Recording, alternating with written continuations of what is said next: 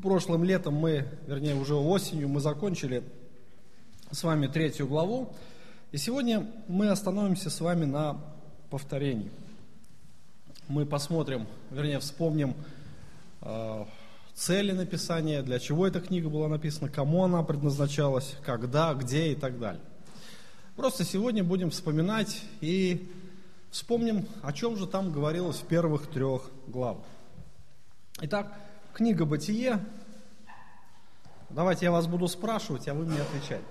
Вы уже знаете, вы у нас выпускники библейской школы. Вот. Итак, книга «Бытие». Почему она так называется?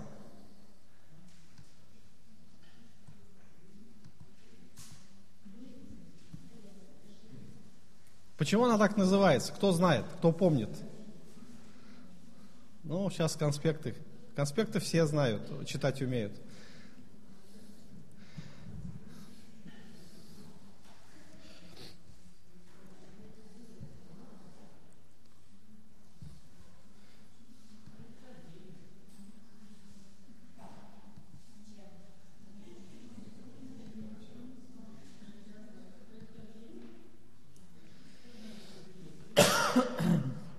Бытие, а, книга, которая получила название от происхождения первого слова в начале.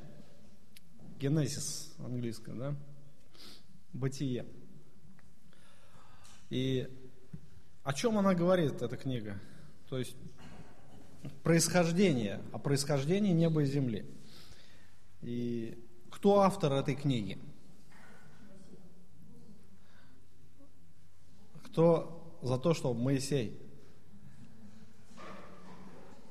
Никого, да? Кто за то, чтобы Бог?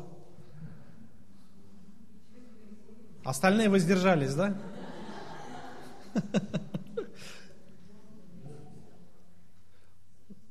Кто за то, чтобы Бог? Моисей?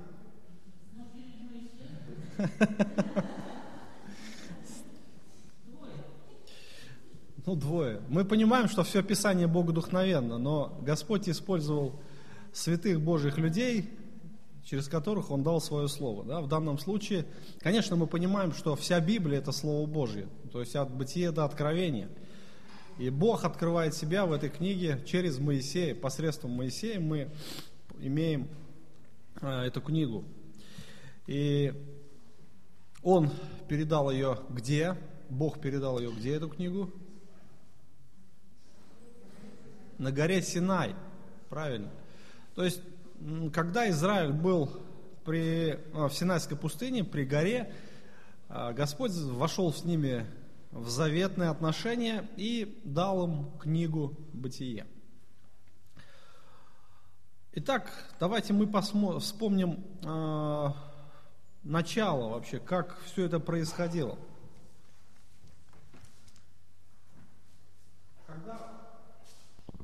Вообще авторство Моисея, оно появляется, э, упоминание Моисее появляется только в третьей главе книги Исход, да, помните? То есть э, Моисей э, родился, и в книге Бытия он вообще не упоминается. Но, тем не менее, Господь является автором, и он показал происхождение, э, происхождение неба и земли, что он истинный Господь Бог. И нам нужно всегда помнить о линии времени, которая, с которой связано написание этой книги. То есть мы так поним, а, будем лучше понимать а, суть и цели написания. Итак, израильский народ находится а, в Синайской пустыне, а, стоит у горы Синай. Я не знаю, тут маркер плохо пишут. Наверное, надо новый купить. То есть до этого вот они находятся у Синайской горы. Господь обращается к народу, вступая с ними в заветные отношения. До этого 430 лет они находились в Египте.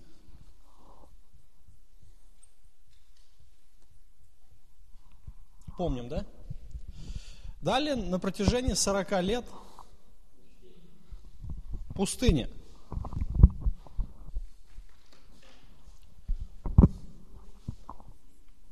Видно так? 40 лет они находятся в пустыне. То есть вот на протяжении этого времени. И дальше уже идет история вхождения в ханаанскую землю. Ханаан. Помним, да? Почему, почему Бог дал свое письменное откровение именно в это время? Почему Он не дал его раньше или позже? Какой смысл в этом временном отрезке?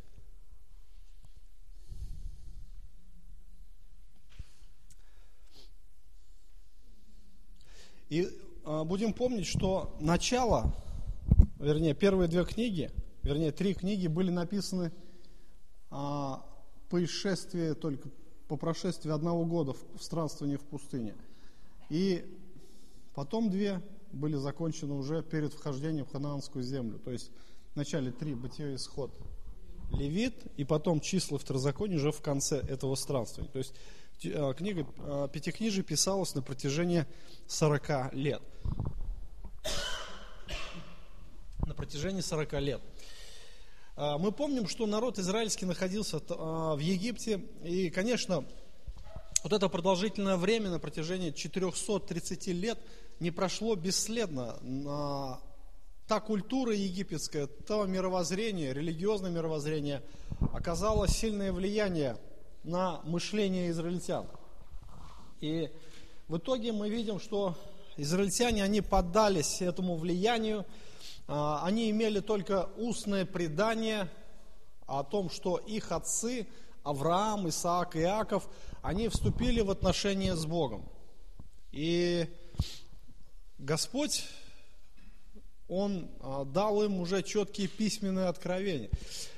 Израильтяне, они находились под тем влиянием а, богов египетских, и Бог, Он утверждает свою власть и силу над всеми остальными богами.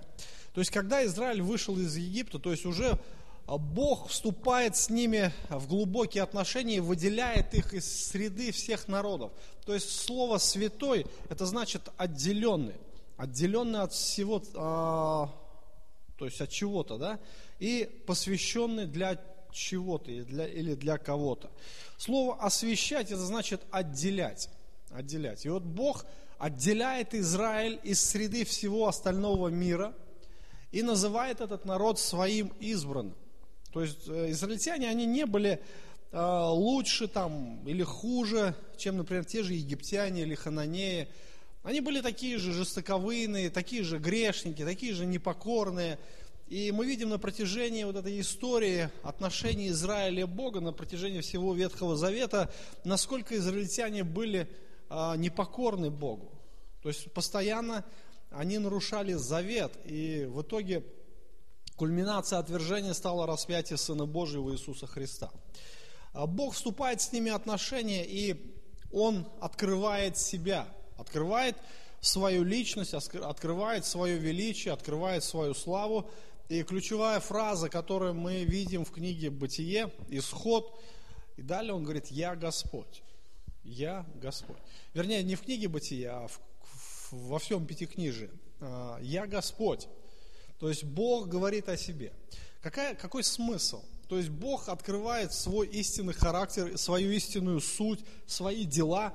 Он показывает то, что Он Господь неба и земли, то, что Он Господь всего а, существующего мира, Он Господь а, человека, то, что Он сотворил человека, и Он является Господом а, его. И человек имеет ответственность.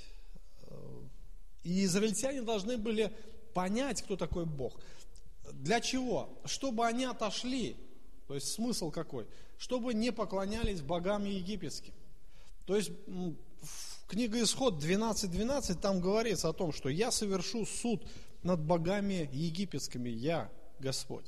Бог превыше всех богов, нет другого Бога, и израильтяне должны были это понять. А, они должны были отойти от того стереотипа мышления, который повлиял на них в Египте.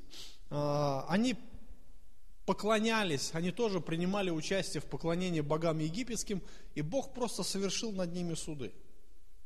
Бог совершил над ними суды.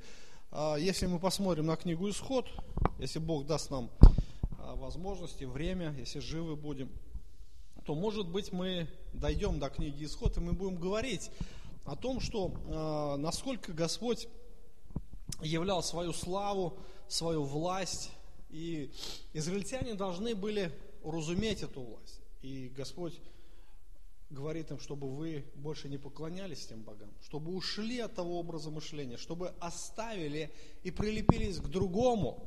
И другая цель, чтобы не развратились э, поклоняясь богам в Ханаане, когда они войдут в ханаанскую землю, то, конечно же, та культура, тот образ мышления, а, та религия, она будет постоянно оказывать влияние на мышление Израиля. И то, что происходило на самом деле, ханаанская религия, она влияла на них. Постоянно была борьба за власть между а, Ваалом, Астартой и между Яхва, между Богом. Постоянно шла в течение а, всей библейской истории Ветхого Завета борьба за сердца народа Божьего. То есть постоянно шла атака на их мировоззрение. Поэтому а, Бог, Он а, закладывает вот эти основания, Он дает азы, а, дает глубины, откровения о себе самом. И книга Бытия является основополагающей. То есть если убрать э, эту книгу из Библии, или хотя бы какую-то часть ее, то в принципе все остальное будет терять смысл. Можно просто Библию взять и выбросить. Потому что смысл потеряется вообще во всей книге. Потому что это основание, это фундамент, на котором строится все, э, вся дальнейшая история. Все дальнейшие откровения Бога о себе самом. То есть Израиль должен был получить вот эти основополагающие истины, которые бы заложили в него истинное понимание Бога. Кто такой Бог? То есть главный, следует главный вопрос и ответ на него. Кто такой Бог? Почему я должен в Него верить? И если мы посмотрим на сегодняшнее время, то есть на то применение в наше время, то мы можем задать те же самые вопросы. И мы можем увидеть те же самые цели, которые здесь а, Бог ставил для Израиля, эти те же самые цели, они касаются нас самих также. То есть, когда мы были в миру, можно так сказать, да, Египет аллегоризирует с миром, когда мы были в миру, конечно, на нас оказывало влияние, влияние мышления этого мира, то есть его ценности, его идолы, его э, религии, так сказать, его мировоззрение – а, богословие, если хотите. Теория эволюции – это то же самое богословие. У нас, говорят, религия в школах запрещена, но ее преподают. То же самое теория, та же э, эволюция, теория э, эволюции Дарвина – это то же самое богословие атеизма, которое э, ставит поклонение человека как высшую ценность, отвергая тем самым Бога. И, конечно, книга Бытия, она открывает нам глаза вообще на то, кто есть Бог лично для меня. Тот, в кого я должен верить. И то же самое я черпаю знания из этой книги в отношении самого себя, кто я лично перед Богом, кто я такой, откуда я, для чего, зачем, куда и так далее. То есть все ответы, которые задает человеческая душа, а, получает а, именно в этой книге. Я повторяю, убрать или всю книгу, или какую-то ее часть, то можно, в принципе, выбросить все остальное.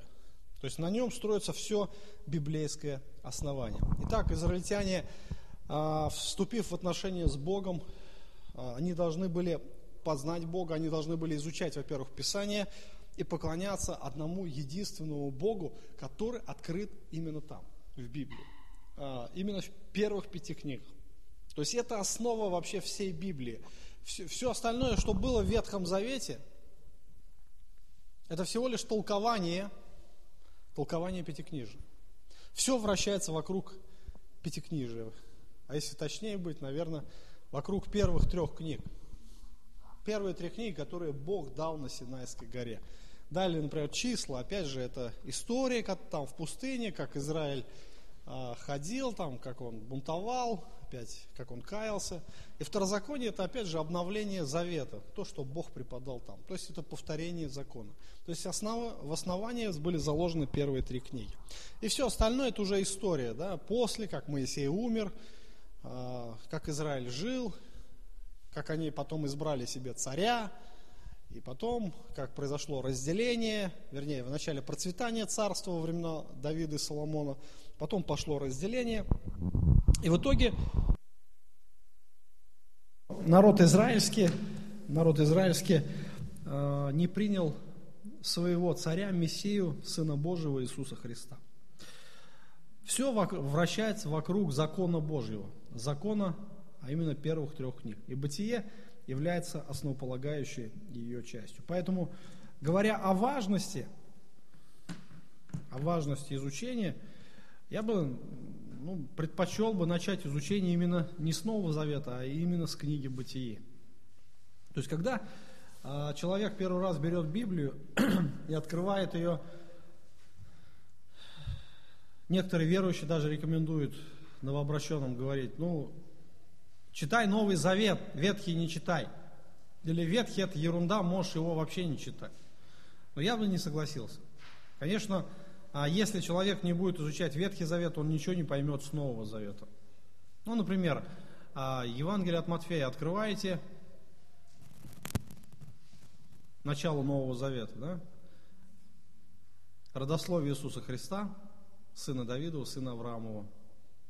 Авраам родил Исаака, Исаак родил Иаку и так далее. Если вы взяли, например, Новый Завет первый раз в руки, кто такой Давид? Кто такой Иисус Христос? Почему его родословие? Почему этот родил того, этот родил того? То есть возникает сразу с первых строк массу вопросов, на которых нет ответа. На которые вообще нет ответа. И уже в процессе, там, проходит какое-то время, человек начинает так соприкасаться с Писанием, начинает читать сначала, и он тогда уже понимает, там, кто такой Авраам был, кто такой Давид, почему именно родословие Авраама и сына Давидова, и так, а, Авраама, Давида, вот. Тогда уже начинаешь понимать, что Бог вступил в отношения с Авраамом, с Давидом и так далее. То же самое, например, откройте Евангелие от Иоанна. То же самое вы увидите там очень много вопросов, э, вернее, той информации, которая была заложена в Ветхом Завете и которую, опять же, можно почерпнуть только при изучении книги «Бытие». Про Иоанна Крестителя, кто такой Иоанн, пришел к своим, свои не приняли, кто такие свои. Закон дан через Моисея, благодать и истина произошли через Иисуса Христа. Что значит закон? что такое благодать и так далее. То есть э, сразу у человека возникает очень много вопросов. И прежде чем изучать э, глубоко Новый Завет, я бы, конечно, посоветовал изучить, в частности, хотя бы первые три книги. Итак, как мы уже отметили, автор является Моисей, вернее, Бог через Моисея, и Бог говорит о себе, Он говорит о своем величии, о своей славе. Какая цель? А, чтобы Израиль познал истинного живого Бога. Ну, не только Израиль, конечно, и мы с вами. То есть эти знания, они универсальны для всех времен и народов, и мы можем читать Библию и познавать живого Бога. Итак, а, структура книги Бытия, помните?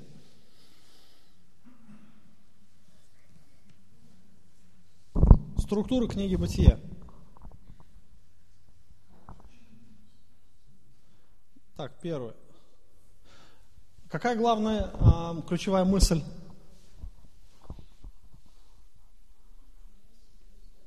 Петровна, какая ключевая мысль? О, почему молчишь-то? Я же спрашиваю. Ладно, буду персонально обращаться.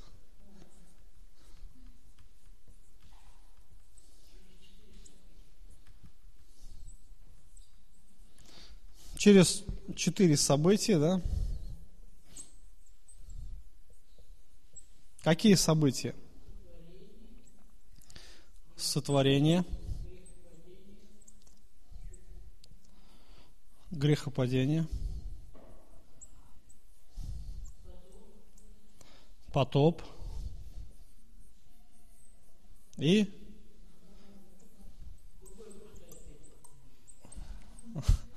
Ты же у нас отличник. И вторая часть книги. Бог открывает себя через отношения, да?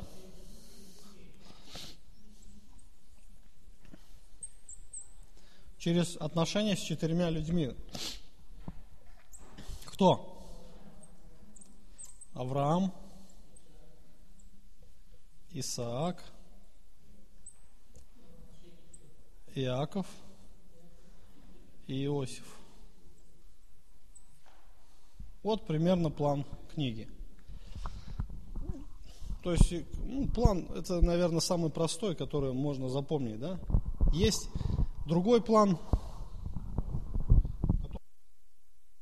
в конспектах отображен.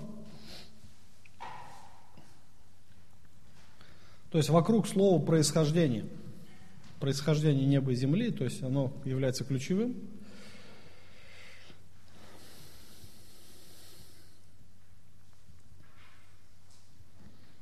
События книги «Бытие» э, охватывают широкую географическую территорию от Месопотамии до Нижнего Египта. Если мы посмотрим на географию Израиля, Так, вот как бы, что, можно убрать, да?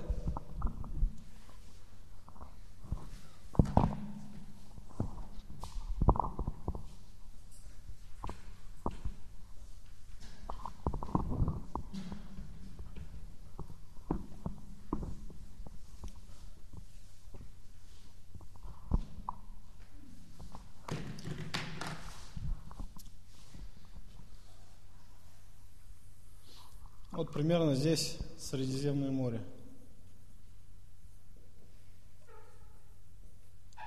Видно?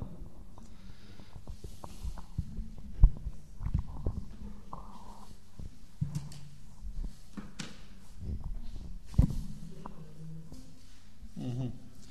Так, вот здесь у нас вот приблизительно здесь Иерусалим.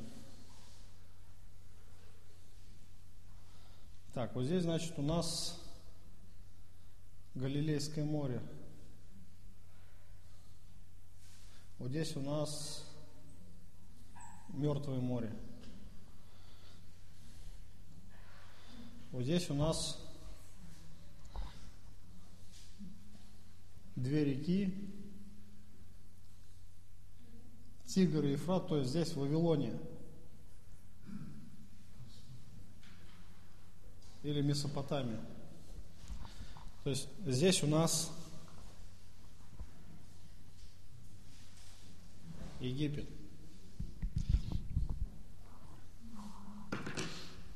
Вот примерно география. То есть основные регионы, а, вокруг которых происходит а, вся библейская история. И если вы будете изучать вообще историю древнего мира, то вы увидите, что в принципе все вращается вокруг этого региона. То есть ну, начало, начало Земли, вернее, э, описание книги Бытие, оно начинается примерно где-то вот, вот с этого района, где-то вот небольшой здесь, вот где-то вот в этом районе Едемский сад. Вот. И потом потихонечку события, события, они перемещаются в Ханаан. Итак, э, Господь сказал Израилю, что если вы будете послушны, то Он даст э, в наследие землю, где течет молоко и мед. Где течет молоко и мед. То есть сравнительно небольшой участок земли, э, сравнительно небольшой. Если сравнивать, например, Израиль с Вавилоном и с Египтом, то, конечно, здесь земли намного хуже. Земля весьма холмистая, в большей части пустыня, каменистая. А река Иордан совершенно не судоходная, то есть она здесь отсюда до сюда где-то ну, чуть больше 100 километров, но по протяженности она 300 километров. Если по прямой провести 100, то есть она ходит вот так вот. На 300 километров. А большой перепад высот. То есть э, Мертвое море находится в низменности. Раньше его, кстати, не было. Вот. И по сравнению, например, с Вавилонией, где там река э, Тигр и Ефрат, это плодородные реки, это рай на земле. Вот именно в этих районах где-то э, Едемский сад находился. По сравнению с Египтом, опять же, сравнивать, где проходит река Нил, опять же, она судоходная, и э, от нее, так сказать, больше пользы. И в чем же, а где же молоко и мед? Кисельные берега еще по русским сказкам, да, такое есть. Господь поместил Израиль в таком месте, то есть он находился на границе двух цивилизаций, вокруг которых вращалась вся древняя история. И здесь находилась пустыня, пустыня, то есть нельзя было пройти отсюда, и все дороги вели через Израиль. Интересно, что Бог так расположил, поместил народ израильский в такие обстоятельства, он говорит, если вы будете послушны, то в соответствии с заветом вы будете самыми богатыми, самыми сильными, я вас благословлю. Потому что а, это стратегически а, важный район, с одной стороны. С другой стороны, если есть дожди вовремя, то значит здесь огромное изобилие. Огромнейшее изобилие. Другая сторона, если вы будете непослушны, значит дождей не будет, будет засуха, земля превратится в медь, и враги вас будут поедать, то есть фактически вы превратитесь а, в народ, который будет постоянно зависим от других. Ну то, что и произошло в истории.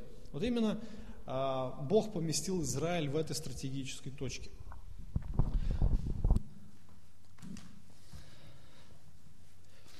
То есть вот эти вот э, основные регионы, регионы, которые охватывают описание книги Бытия. Начинается с Месопотамии, откуда вышел Авраам, потом он пришел в Ханаанскую землю, и потом история, как Израиль перебрался в Египет. То есть вот три основные такие направления, и вокруг которых вращается вся библейская история. Это то, что касается книги Бытия. Итак, давайте откройте, откройте первую главу.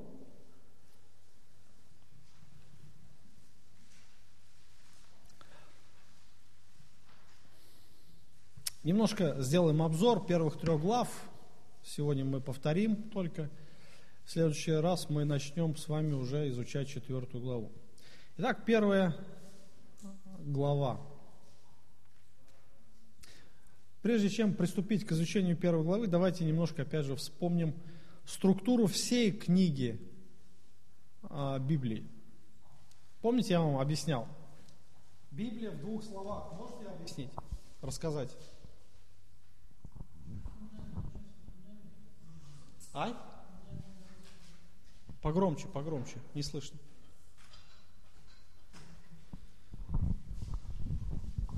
Можете рассказать?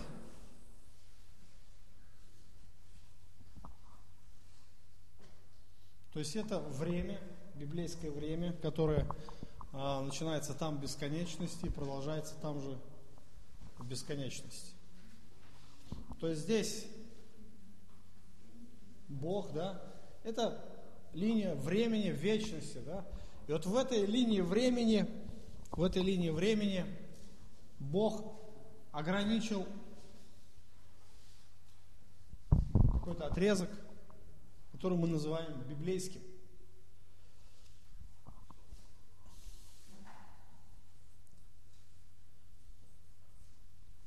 Бытие, первая глава,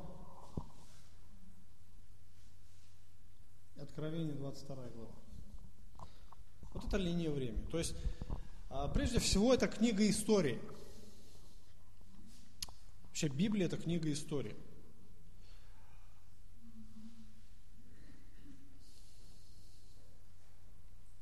Историческое повествование о Боге.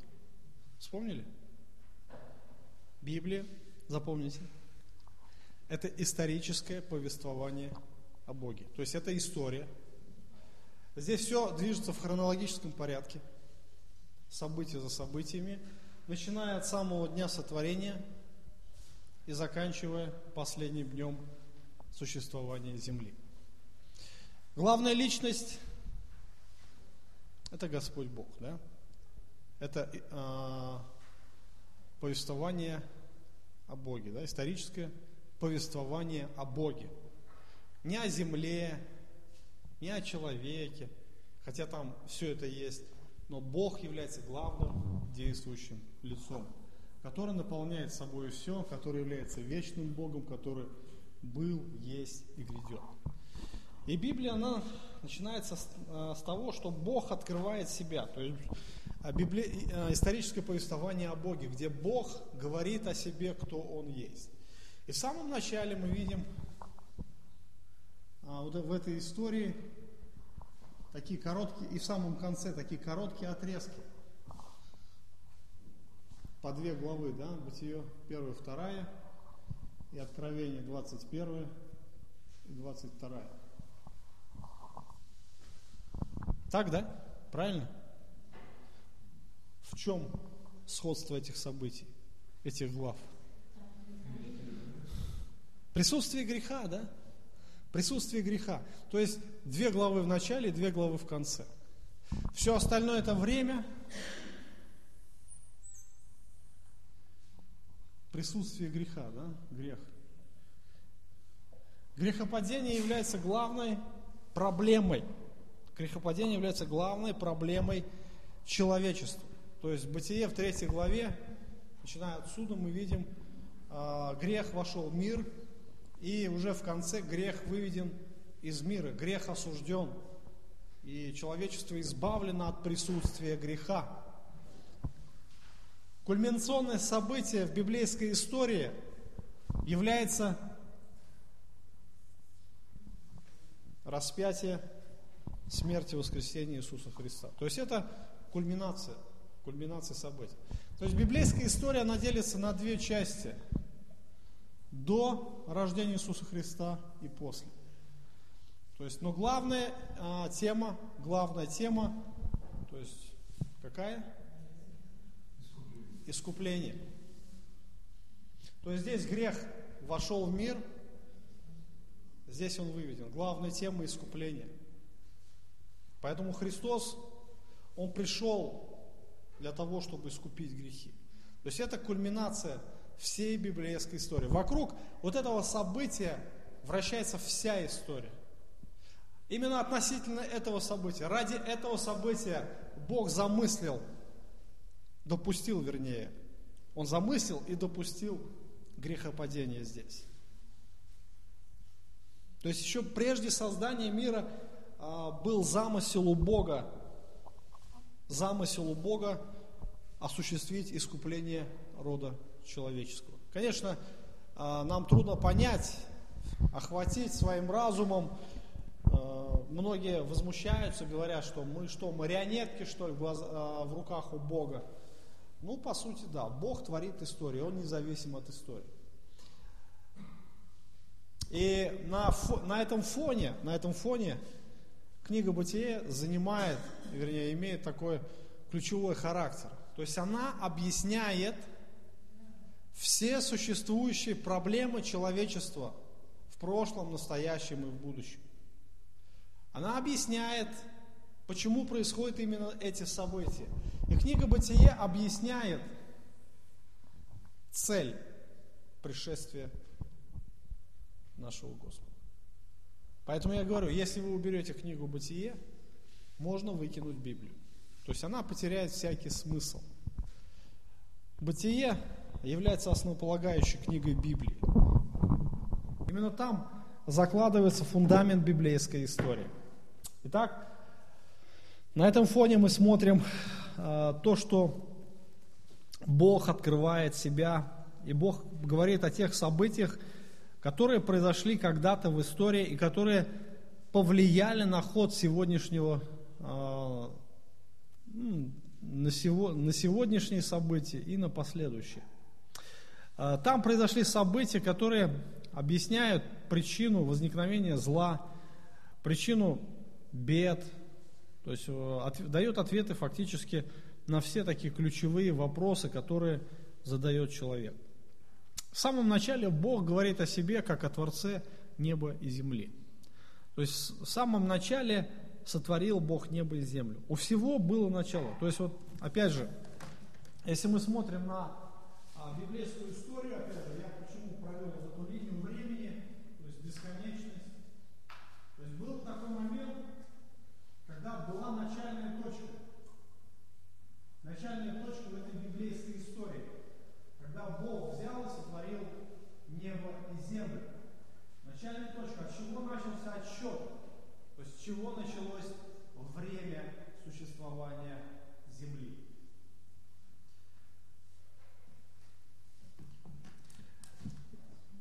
Первый стих очень много а, нам открывает, а, инф, дает очень много информации о Боге. Хотя вроде бы несколько слов, но мы уже имеем достаточно а,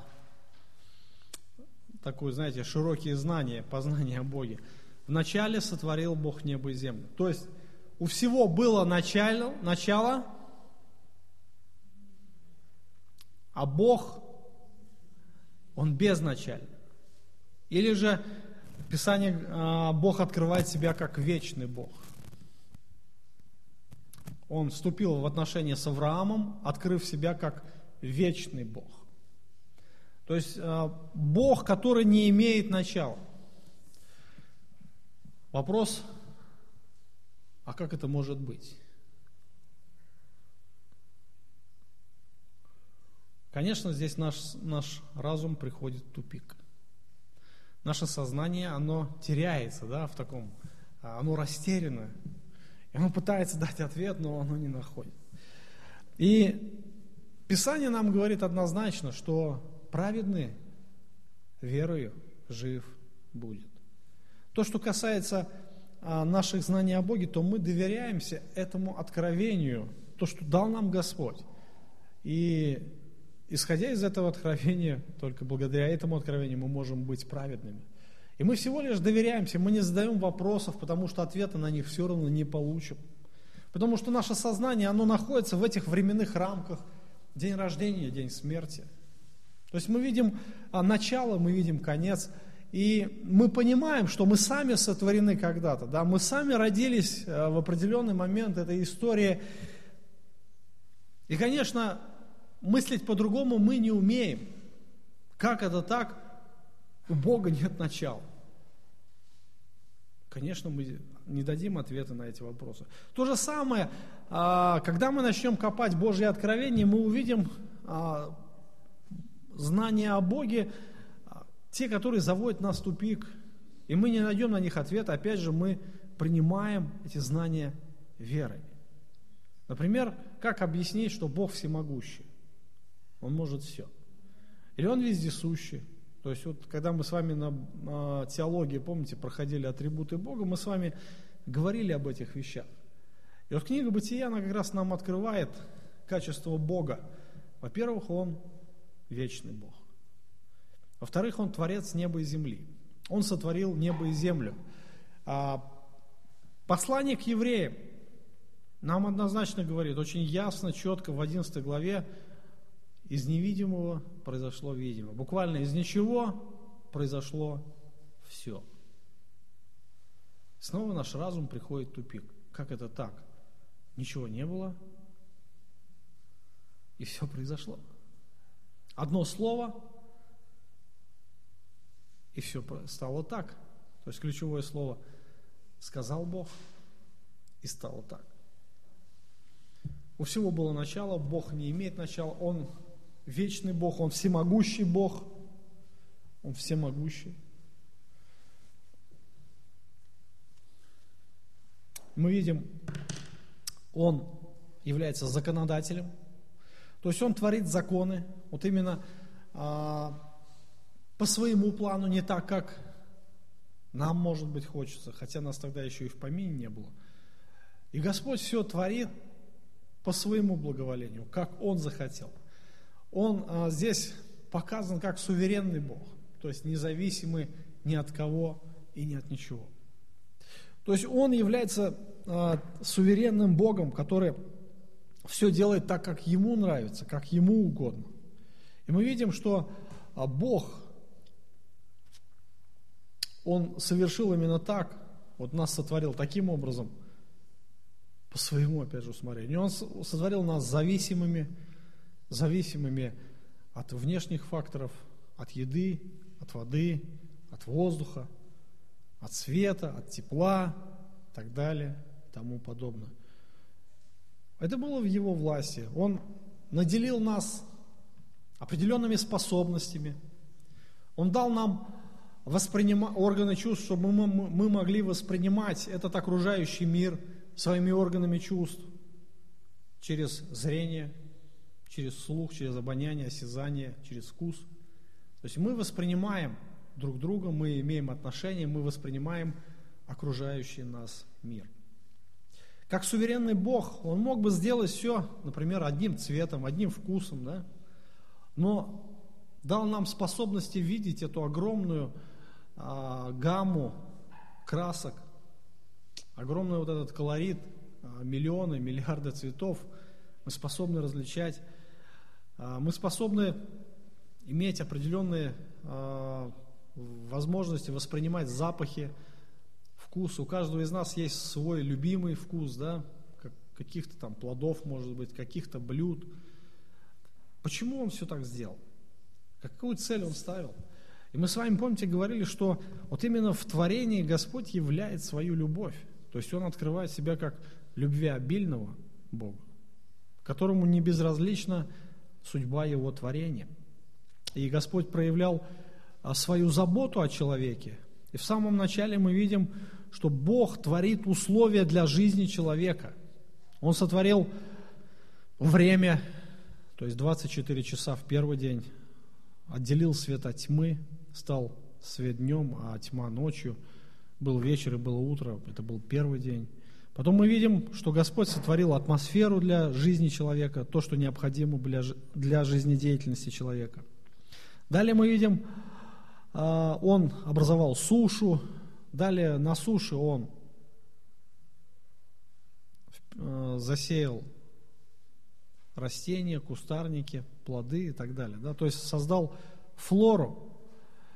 Дальше мы видим, что Он создал светило, на небе. А, дальше мы видим, что он наполнил моря и небеса рыбами и птицами. дальше он сотворил животных, и в конечном итоге он сотворил человека. То есть был определенный процесс. И Бытие описывает весь этот процесс, и Бог является главным действующим лицом. И дальше мы видим, что Бог дал, а, сотворил человека, мужчину и женщину и дал определенные способности размножаться, дал первую заповедь, творитесь и размножайтесь. И дальше мы видим во второй главе новые откровения, новое откровение о Боге. Вторая глава начинается с чего? Ну, седьмой день, это день покоя, начиная с четвертого стиха и далее. Какая здесь главная мысль, кто помнит? То есть здесь Бог говорит о себе уже немножко с другого качества, да, с другой высоты. В первой главе, если вы заметили, то э, там Бог говорит о себе как просто о Боге, еврейско Элохим. То есть нет, это Бог. М? Да, он э, источник, творец, от него все зависит.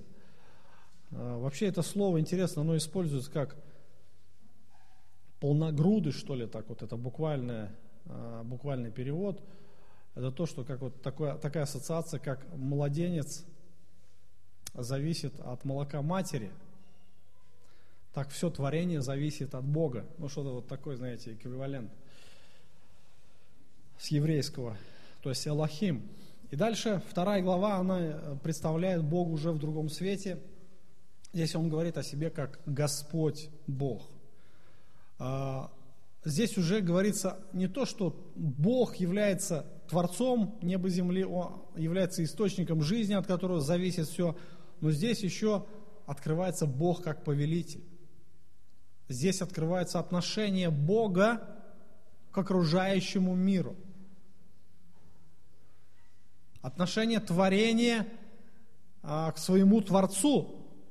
Он Господь, Он повелитель.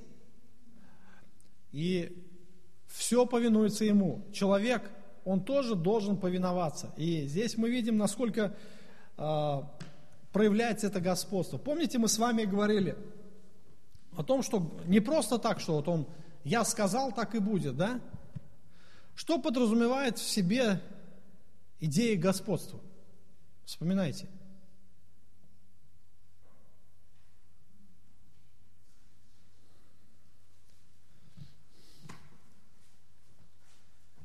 Стороны мы говорили, а, господство, это означает, не помню дословно, но идея правления, да, что он мудро управляет, управляет. Все должно повиноваться ему, он как правитель. С другой стороны, господство это еще и ответственность.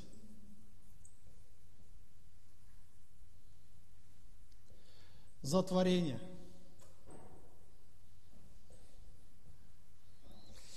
И мы видим, как это проявляется в Писании.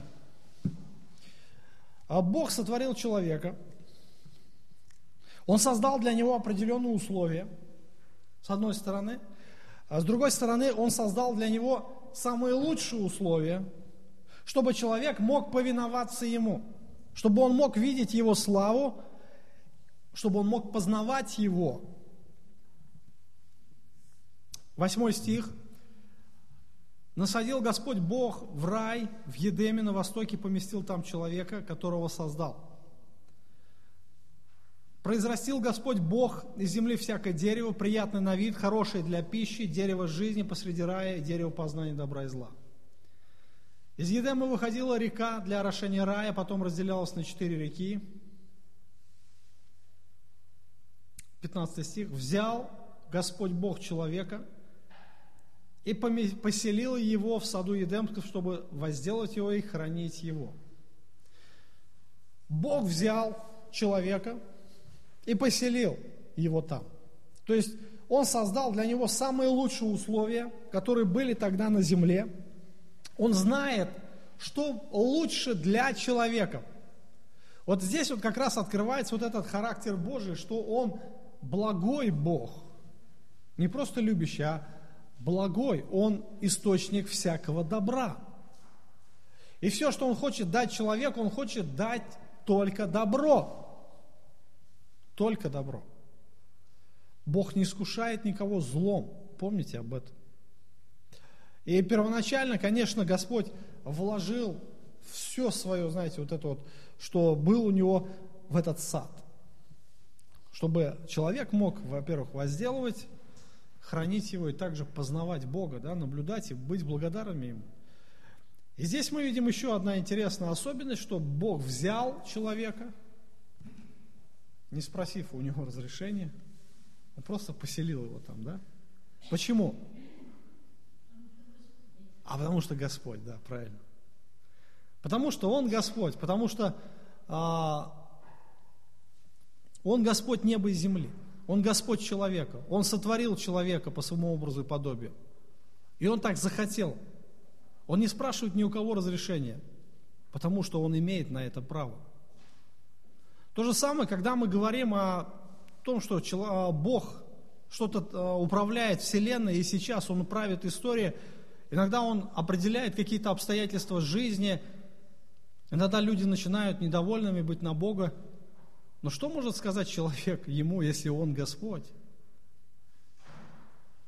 Разве он может поднять палец свой верх и тыкнуть, да, и сказать, кто ты такой вообще?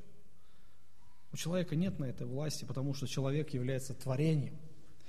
И вторая глава как раз она объясняет нам а, вот эти отношения, которые а, были изначально.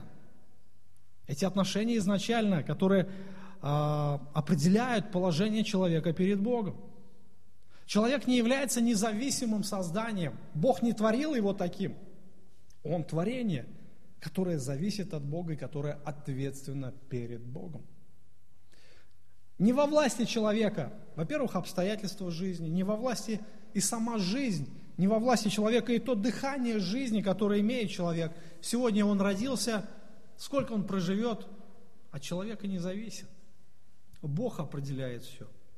Бог определяет бытие, и Бог направляет сознание. Поэтому он является главой. И вторая кни, глава книги Бытия как раз нам отдает вот это откровение о том, что Он Господь Бог. И заметьте, что а, везде, везде повторяется как раз вот это имя. В отличие от первой главы, где он говорит о себе просто о Боге, вторая говорит как Господь Бог. И Бог, являясь Господом неба и земли, являясь Господом э, человека, Он дал человеку заповедь, потому что Он Господь. Он определяет ход жизни человека, и человек должен был покоряться Творцу своему, как Господу.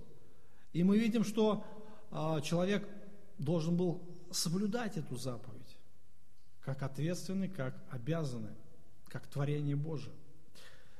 И Бог, опять же мы видим в конце второй главы, Он знает нужды человека, Он знает, как их решать. Он видит самая большая нужда, которую имеет человек, это какая проблема? Думайте. Какая? Нет, непослушание.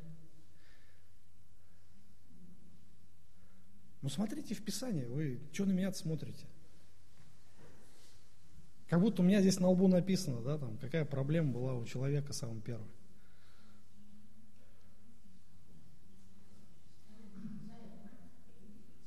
Погромче говорите. О, правильно, да. Нехорошо. До этого было все хорошо, хорошо, хорошо, да? И вдруг раз, и нехорошо. А что нехорошо? Одному человеку быть, понимаете? Кто определил эту проблему? Человек сам. А Бог сказал, понимаете, что Господь определяет наши нужды. Он знает истинную ценность всех наших нужд. Не, не то, что мы думаем о себе самом. И посмотрите в текст, что никто не мог решить проблему Адама. Первая нужда, которая возникла в саду Едемском, это проблема одиночества. И Бог ее решает чудесным образом. Он создает ему помощника, соответственного ему. То есть семья имеет библейские корни, библейское основание, которое положено опять же в Боге. И только Бог, как творец семьи, Он закладывает принципы семейной жизни. Сегодня общество пытается поставить под сомнение библейское откровение и установление о семье. И в итоге семья, она сегодня разваливается. Хаос в семьях. Люди не могут жить вместе. Разводы сплошь и рядом. Мы знаем статистику. Далеко не надо ходить. Господь утверждает законы для семейной жизни. И это принцип вообще жизни человека. То есть человек имеет свою ценность только в Боге. Только в Боге, потому что Бог дает ему направление жизни, и Господь заботится о его нуждах. Таков принцип жизни. Хотим мы это или не хотим, так было изначально. И вот как раз первые две главы, первые две главы, они показывают характер Бога. Они показывают Его сущность, Его мысли, да, Его цели, Его отношения вообще с окружающим миром. И оно показывает и определяет вообще отношение человека. Оно показывает начало человека, происхождение человека, цели, опять же, происхождения человека, то, что он сотворен по образу и подобию Божью. его отношения с Творцом. То есть это изначально. Так было положено, это самое правильное. Нарушив все эти предписания библейского, библейский человек придет в хаос, он придет напрасно прожитой жизни. Потому что направление жизни определяет только Бог. Хотите знать цель и смысл жизни? Нужно примириться с Богом вначале. Бог даст вам направление. И Бог усмотрит все ваши нужды, все абсолютно.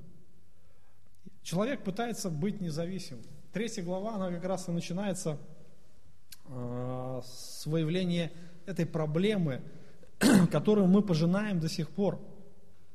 Нашел, нашлась та личность э, бунтарского происхождения, характера, да, которую мы зовем древним змеем. Писание э, говорит, что это сатана. Вошел в доверие к женщине, и мы видим, что э, он искушал Еву, вначале поставил под сомнение Слово Божье, и потом оболгал сам, а, Творца. Бог сказал, не вкушая дерево познания добра, иначе в смерти умрешь, да, в тот же момент. Но змей сказал, не умрете. И результатом стало непослушание. Первый грех, который совершил человек в Едемском саду, здесь вот как раз описывается в третьей главе книги «Бытие». Когда Адам вкусил запретный плод, мы видим, что грех вошел в человека. И сразу начал приносить вот эти смертоносные плоды. И первое то, что они, а, изменилось их мышление. Вдруг проснулась у них совесть, и они услышали голос Господа Бога, и тут же они спрятались. То есть они увидели свою наготу, они шили себе смоковное опоясание, как будто думали, что это спасет их. Бог задает вопрос при, а, при встрече с Адамом, Адам, где ты? Первый вопрос, где ты? Интересно, да? То есть до этого Бог приходит, все нормально, общается, учит, а, наслаждается общением с человеком, со своим творением. И вдруг, где ты? Адам оправдывается. Голос говорит, я услышал в раю и убоялся, потому что я наг и скрылся. Интересно, до этого все было нормально, до этого не было никакой ноготы, до этого не было никакого страха, и тут вдруг возник страх. Почему? Потому что а, с грехопадением пришла вина. Человек стал чувствовать вину. До этого момента ему было неведомо это чувство. И вдруг он осознал чувство вины. Вдруг проснулся голос его совести, который осуждал его изнутри. Это был очень громкий голос, Адам испугался. И он э, не только испугался своего внутреннего голоса, но он еще больше испугался самого Бога, потому что он был виновен. Вина была на нем. И мы видим, что он не способен был понести это чувство вины, и он тут же начал перекладывать всю свою вину на другого. И первый, кто попался ему под его руку, да, кто это был? Его собственная жена. Любимая жена, жена, которую ты мне дал. Жена, которую ты мне дал. Он обвинил ее в своем грехе. И, и здесь, в этой главе, мы видим как Бог открывает себя как святого Бога, святого Бога, который осуждает грех и судит грех. Ни один грех не остается без наказания. И мы видим, что Бог также не оставляет без наказания и человека. Он обращается к Адаму, он сказал, что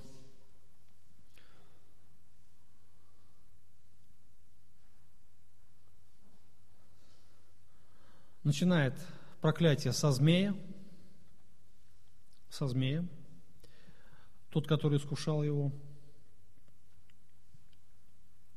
15 стих 3 а, главы является началом вот этого прогрессирующего откровения об Иисусе Христе, который раскрывает уже его суть, сущность как Спасителя. То есть это первое откровение о том, что придет тот, который родится от семени женщины и поразит змея в голову.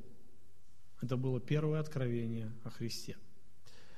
И дальше э, проклятие получает женщина. Она будет в болезни рождать детей.